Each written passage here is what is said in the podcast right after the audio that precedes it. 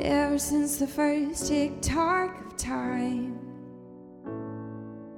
you brought order to a world undefined. Welcome to the Genesis West podcast. Welcome to the Genesis West podcast. Welcome to the Genesis West podcast. Our, teaching, team is made up of men and women who love asking probing questions of each week's scripture portion, to, To which our community, responds. responds with curiosity, courage, and a desire to, to expand in faith, hope, and love. We follow the Revised Common Lectionary and we follow the church calendar because they anchor us in something which can hold us, no matter what life throws our way. We exist to join God's work of cultivating new beginnings in all of us, everywhere. cultivating new beginnings in all of us, everywhere. We exist to join God's work of cultivating new beginnings in all of us everywhere. We hope you enjoy this week's teaching. We hope you enjoy this week's teaching. We hope you enjoy this week's teaching. Um, please stand for the reading of the gospel. My daughter really wanted me to read this in Mickey Mouse voice, and I'm resisting the temptation. Someone in the crowd sent, said to him, to Jesus, Teacher, tell my brother to divide the family inheritance with me. But he said to him, Friend, who has set me to be a judge or arbitrator over you? And he said to them, Take care, be on your guard against all kinds of greed, for one's life does not consist in the abundance of possessions. Then he told them a parable. The land of a rich man produced abundantly, and he thought to himself, What should I do, for I have no place to store my crops? Then he said, I will do this I will put down my barns and build, uh, pull down my barns and build larger ones, and there I will store all my grain and my goods. And I will say to my soul, Soul, you have ample goods laid up for many years. Relax, eat, drink, be merry. But God said to him, You fool, this very night your life is being demanded of you, and the things you have prepared, whose will they be? So it is with those who store up treasures for themselves, but are not rich toward God. The word of the Lord.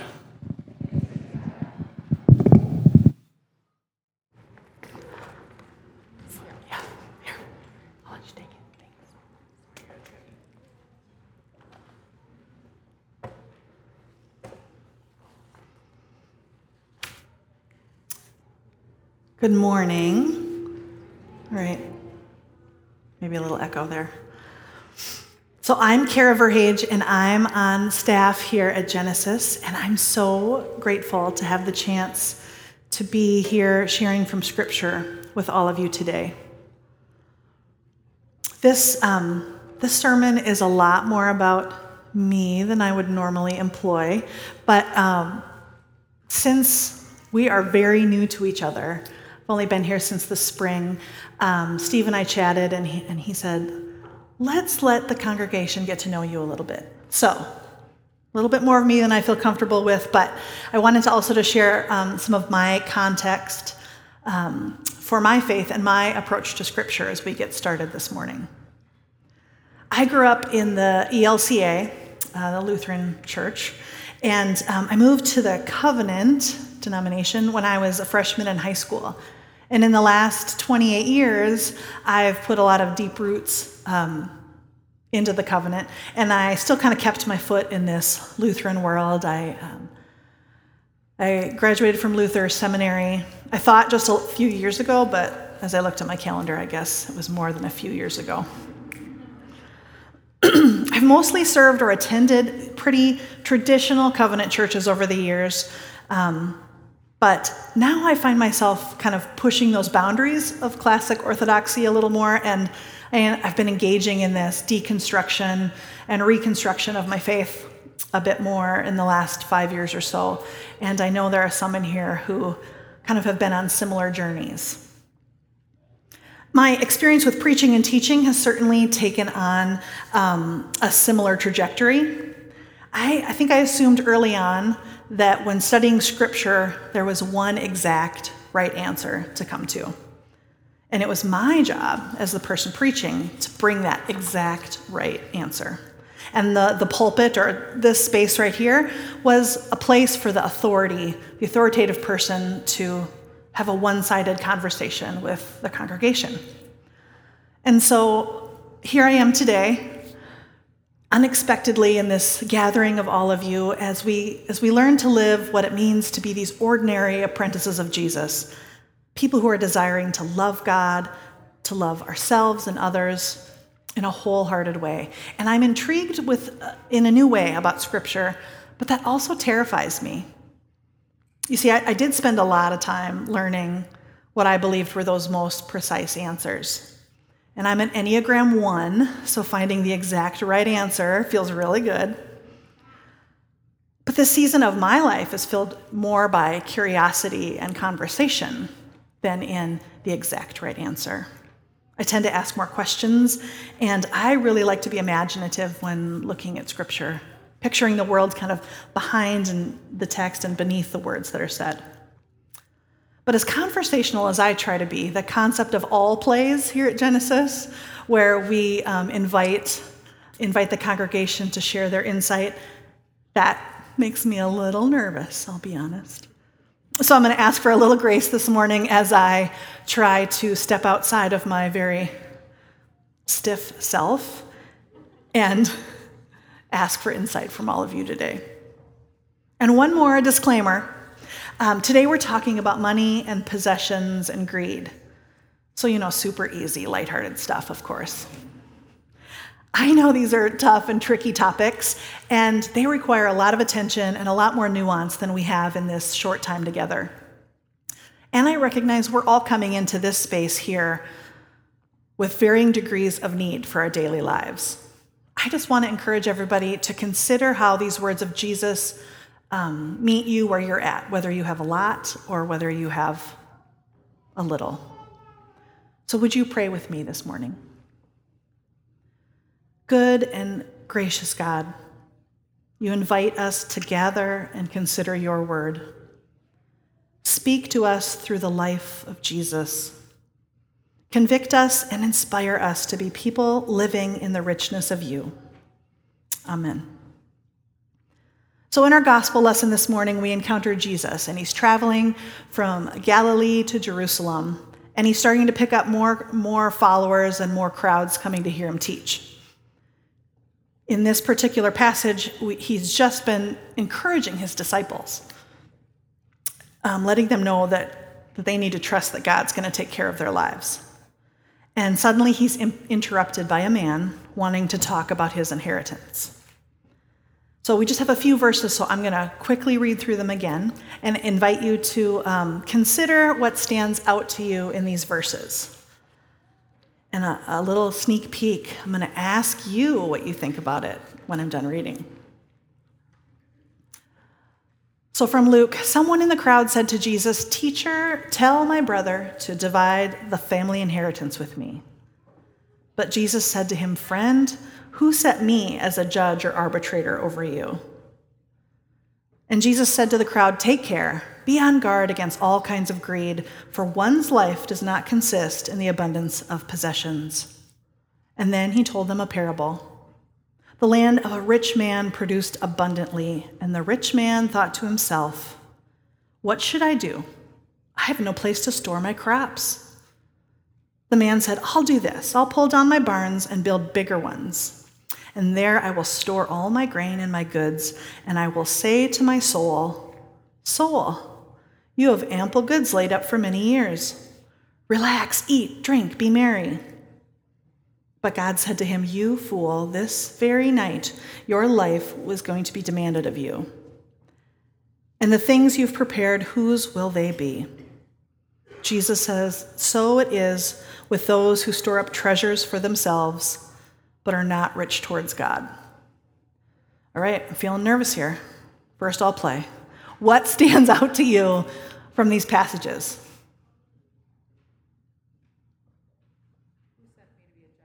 Who sent me to be a judge? Yeah.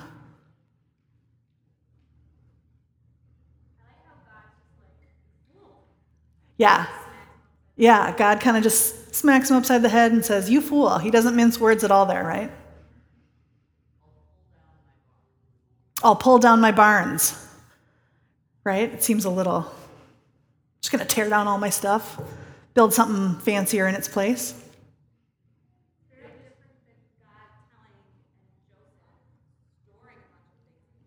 Yes, right. The idea of storing in a, in a provisional way and God asking Joseph to do that to prepare versus the man deciding on his own, maybe.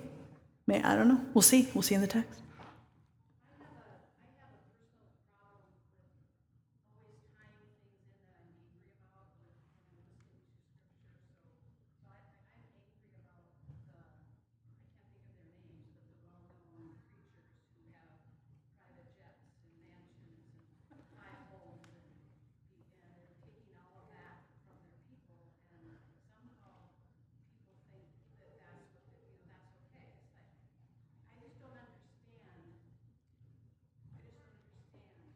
Yeah.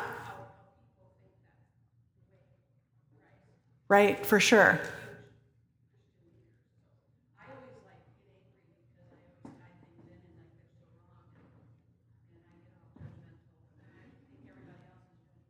Yeah. For sure, for sure. Let me repeat a little bit of that so it goes onto the podcast so everyone knows.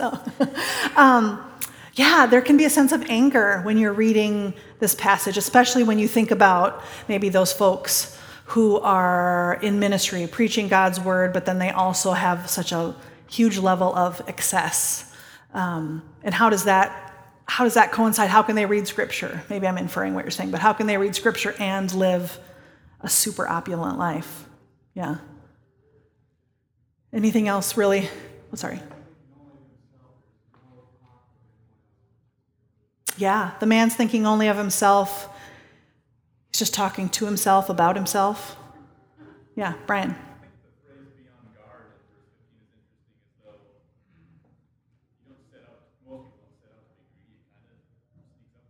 Yeah, for sure. We're that be on guard, that most of the time we're not setting out. I mean, if I asked all of us, hey, is it super great to be greedy? Is that what we want to be? Um, I think we'd all say, no, that's bad. But it sneaks up on you, right? It can really sneak up on you. Rich towards God. Yeah, we're going to unpack that a little bit more, foreshadowing my second all play. So.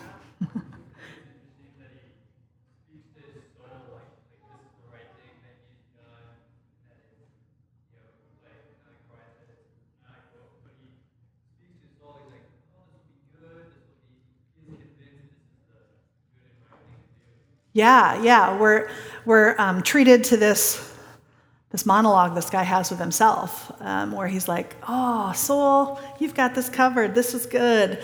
Um, we're treated to that internal talk that we all do for ourselves, especially when we want to justify something. Um, but it's pretty, pretty interesting to see it here in Scripture. Yeah.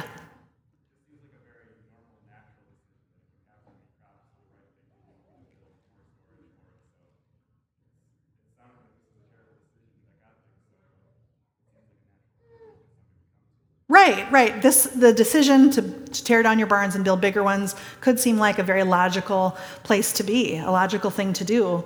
Um, but clearly, God's saying, "Nah, there's something about this um, that's not quite right, in, uh, according to God." Well, what stood out to me when I was first reading it is um, is Jesus is teaching about one thing, and suddenly there's this at the beginning of it, there's this guy that interrupts him and asks him about his inheritance, an entirely different question. I don't know if you've ever been to um, uh, a concert or a Q&A or something, and people were not expecting someone to break in with a question. Um, I saw Hannah Gadsby, she's a comedian who's awesome, but I saw her a um, month and a half ago, and she's doing her, her, whole, um, her whole bit, and it was amazing. And there's a pause in the conversation, and somebody yells out from the crowd, I've got an awesome person you should date. And it was the weirdest moment because Hannah was like, that was weird. And then instead of continuing on, she just paused and she was like, and that just interrupted my whole rhythm in a very authentic way. And that's what I picture when, when Jesus is talking here. He's, he's teaching the disciples, he's talking about trust, he's like on a narrative. And then there's this guy who likely wasn't listening to any of it and says, So I need your help talking about some family problems. Jesus is pretty stern with him, I feel like, in reading this text. And, you know, to the man's credit, it was not uncommon in Jesus' time to talk to a respected rabbi for, um, for information on, you know, how best to handle inheritance. They wanted that information from the Talmud. And um, it's not great timing, but I'm going to let the guy off the hook a tiny bit. So, Jesus in the parable tells the crowd as a response then about this farmer. This farmer's had a great year. It's probably a great mix of temperature and rainfall and lack of pests. And so he looks at what's coming in and he's like, This is awesome. What am I going to do with all of this? And so his solution is to make more space. But of course, God enters the story, calls him a fool, and Jesus reminds his audience we're supposed to be rich towards God. And there's this image of greed that surfaces in, um, in these just few verses, namely that, at least my takeaway is that greed turns us inward and greed isolates us from community. We consider that first man who interrupts Jesus, and I love this insight from this pastor that I read. Her name is Debie Thomas. She says, Jesus looks at this man, the one who interrupts him. He's in this family feud over money, and he sees in this man an obsessive need for a fair share, and it's twisting his heart. In the heat of this man's pursuit, he's not able to discern that perhaps his inner life is in trouble. He's so concerned about scarcity and his own family dynamics that he doesn't even notice that there's actual abundance right in front of him in the person of Jesus. He gets so focused on his economic affairs that there's no bandwidth there, no bandwidth for the salvation that Jesus offers. So, in his greed, he reduces the Son of God to an estate lawyer. And the rich fool, obviously, we know, is focused inwardly as well. So, logically, we would think make, make something more to store all, all your harvest in. But does he consider sharing with other people? I mean, we know in the text that he's already rich. So, chances are, if you've got a lot of money, you probably didn't sow all the seed and harvest all that crop yourself. Does he think, I'm going to share with my farm workers instead? And you look at all of the first person singular language that he uses in here. I'm going to do this. These are my things. Soul, you're pretty awesome. Greed deceives us into thinking that we are fully self sufficient and that we're in charge of our destiny. And I don't know how we find space for God in that equation. Jesus reminds his audience and us by extension that at the end of the farmer's life, he comes to the same place as everyone else. No one escapes death, and nothing we possess or have is going to keep that from happening. And we know the problem of greed extends beyond just money and possessions, because those things aren't inherently bad. The rich fool isn't chastised because he had the stuff, but he's chastised because of his posture towards what he has. It's the weight we give to things, right?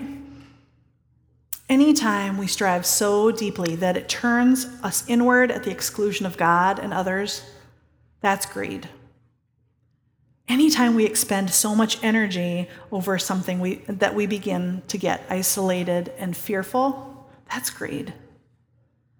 When we spend so much time worrying about what's ours about how do we get our share or how do we protect what we think we deserve, we fall into those same predicaments as the farmer. The constant desire for more makes us less content.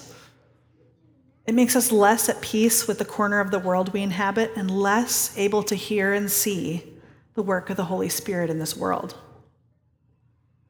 And we're inundated, right, by ways that we can um, feel like we need or deserve more.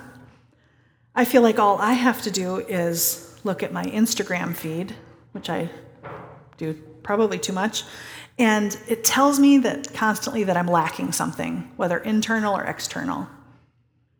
It usually makes me feel pretty envious and takes me to a place that's not healthy and is not centered outside of myself. I'm worried about if a post gets enough likes, or oh, somebody else took a great vacation. Why don't I take a great vacation? Someone else is having another baby. Why didn't we have another baby? Somebody just got a promotion or fi- finally finished their PhD. I guess I'm just going to never catch up, right? I want, I need, I deserve, and it's not fair. Because do we ever feel like we have enough?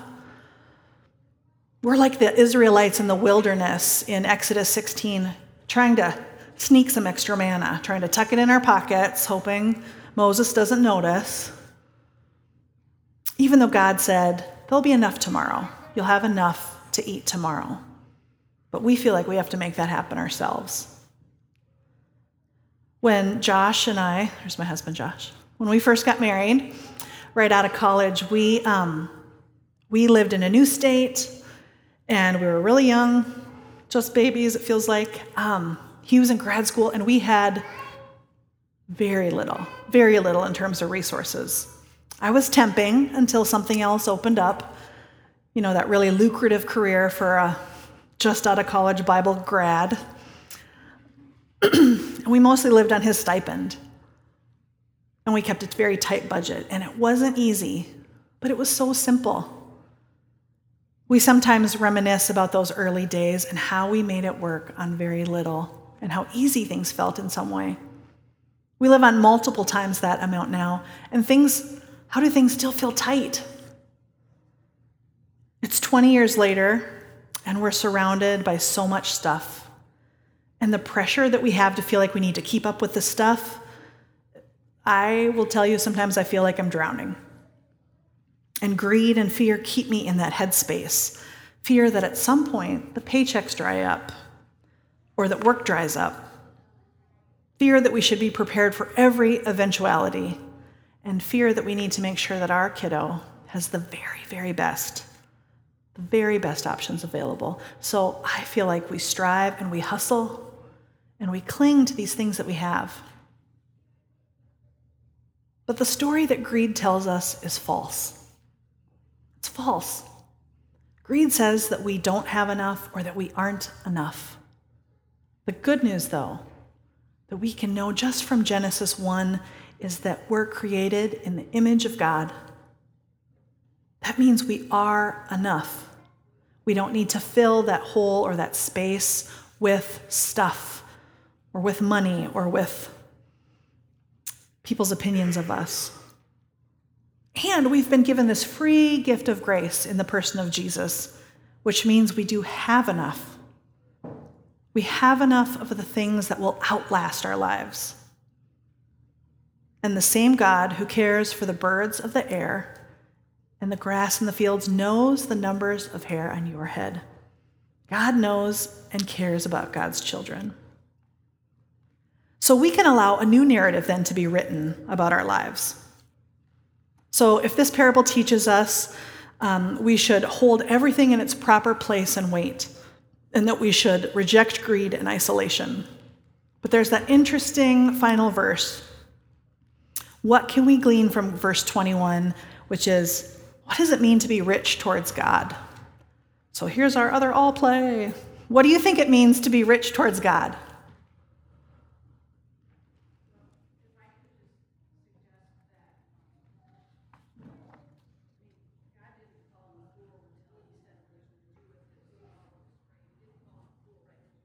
Right.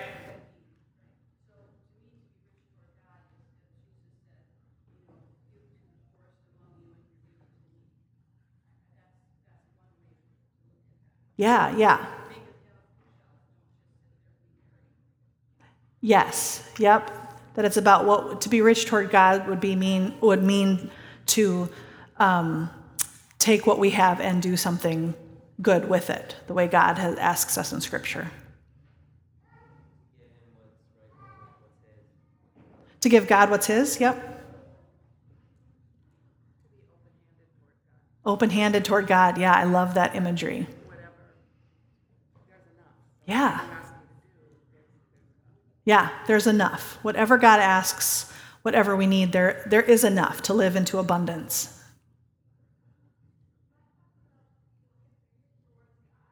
Sorry, go ahead.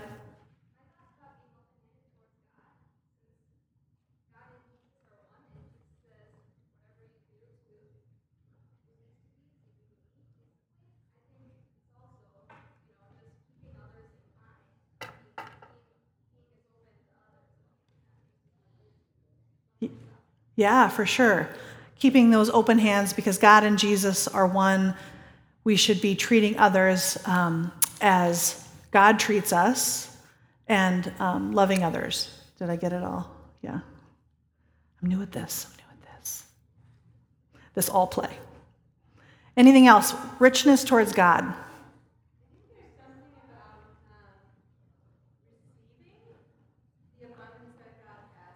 Yeah. Yeah. Right?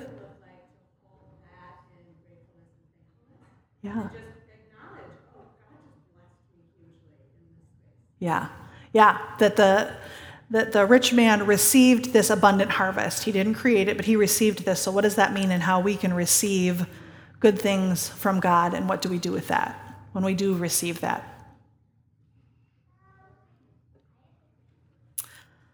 I love this um, imagery that Barbara Brown Taylor uses when she preached this particular parable. Richness in God can be found in looking in the same direction as Jesus. The man who interrupted Jesus was too focused on his own situation to see him, let alone look in the same direction, right? So we can trade that inward focus, that worrying about like me, myself, I, when we look outward and put our pursuit on the things that Jesus taught. So that means we invest our gifts, we invest what we have in others and in the world with love and uh, love and mercy, compassion, hope, courage, acceptance, justice, in truth, in beauty, and generosity. This is, this is the richness of God. For us to experience a life made rich toward, to be rich towards God, we may have to ask ourselves some tough questions. How is our pursuit of more diminishing our ability to serve and to see God? Is the grammar of our life right now more first person singular, or is it looking out in that same direction as Jesus? Are we building bigger barns to hold more stuff? Or what's in our barn in the first place? Is it money? Is it reputation? Is it stuff?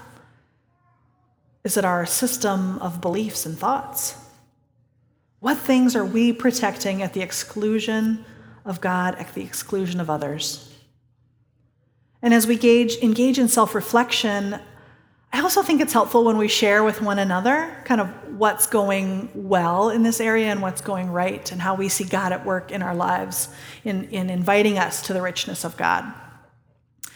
And um, for, the, for myself, for the past decade, I would sit in church, usually zoned out a little during the sermon, but um, I would have the same idea percolating about having a weekly meal with people, where we'd always have um, an open table, an open chair set for whoever um, might show up that week. We'd issue that open invitation and we would connect with others. But you know, I always found reasons why that wouldn't work. And they all, all those reasons had to do with fear and my own self interest and greed. My time was too valuable. My work schedule was bananas. My home had to be spotless to have that happen. And, you know, because my reputation as a super hostess would come into, come into count every week. And that'd be tough to maintain. So I would sadly push that idea away and move on with the hustle towards more and myself. But last year, I decided to take the plurge, the plurge, the plurge, the, the plunge. And uh, whether or not Josh felt the same way I did. He came along for the ride. And so we, um, well, I decided I was tired of feeling isolated and lonely and greedy with my time and my stuff. So we started Sunday suppers last fall, where between Memorial Day and Labor Day, um, we have an open invitation at our house on Sunday nights to have a potluck meal. And um, kids play, and eat, sometimes mostly play. Adults sit and talk and eat and drink sangria, and we live life together. And this gathering, this, in, in this gathering, the story of our family has changed. It's our second summer of Sunday suppers, and we have seen, I have seen us move from a spirit of isolation and fear. And that's been liberating. Is it hectic some Sundays? Absolutely. Did I still devote almost an entire therapy session to the discussion of whether or not it was okay to not make homemade salsa and just to buy store bought? Yes, I did. I did. Is it sometimes a strange mix of people around the table? Sometimes conversation can be awkward. And does it blow our food budget? Does it blow our food budget, Josh? A little bit? Sometimes, yeah. yes to all of that. It's not flawless, but the more that we have lived with a posture of open hands, the more we've been the recipients of joy and relief in community. And here at Genesis, I see so many people in our midst who are living in the richness of God. I see so much generosity of spirit as people share stuff, as people give each other rides, as people um, hold each other's babies when we need an extra hand. I'm grateful for the many ways that I see all of you striving for the richness of God. And as we close, I want to invite you this week to try a simple practice, which has been really helpful for me as I resist the pull towards greed and self reliance. Many of you may, may already do something similar. This is kind of a modified prayer of examen.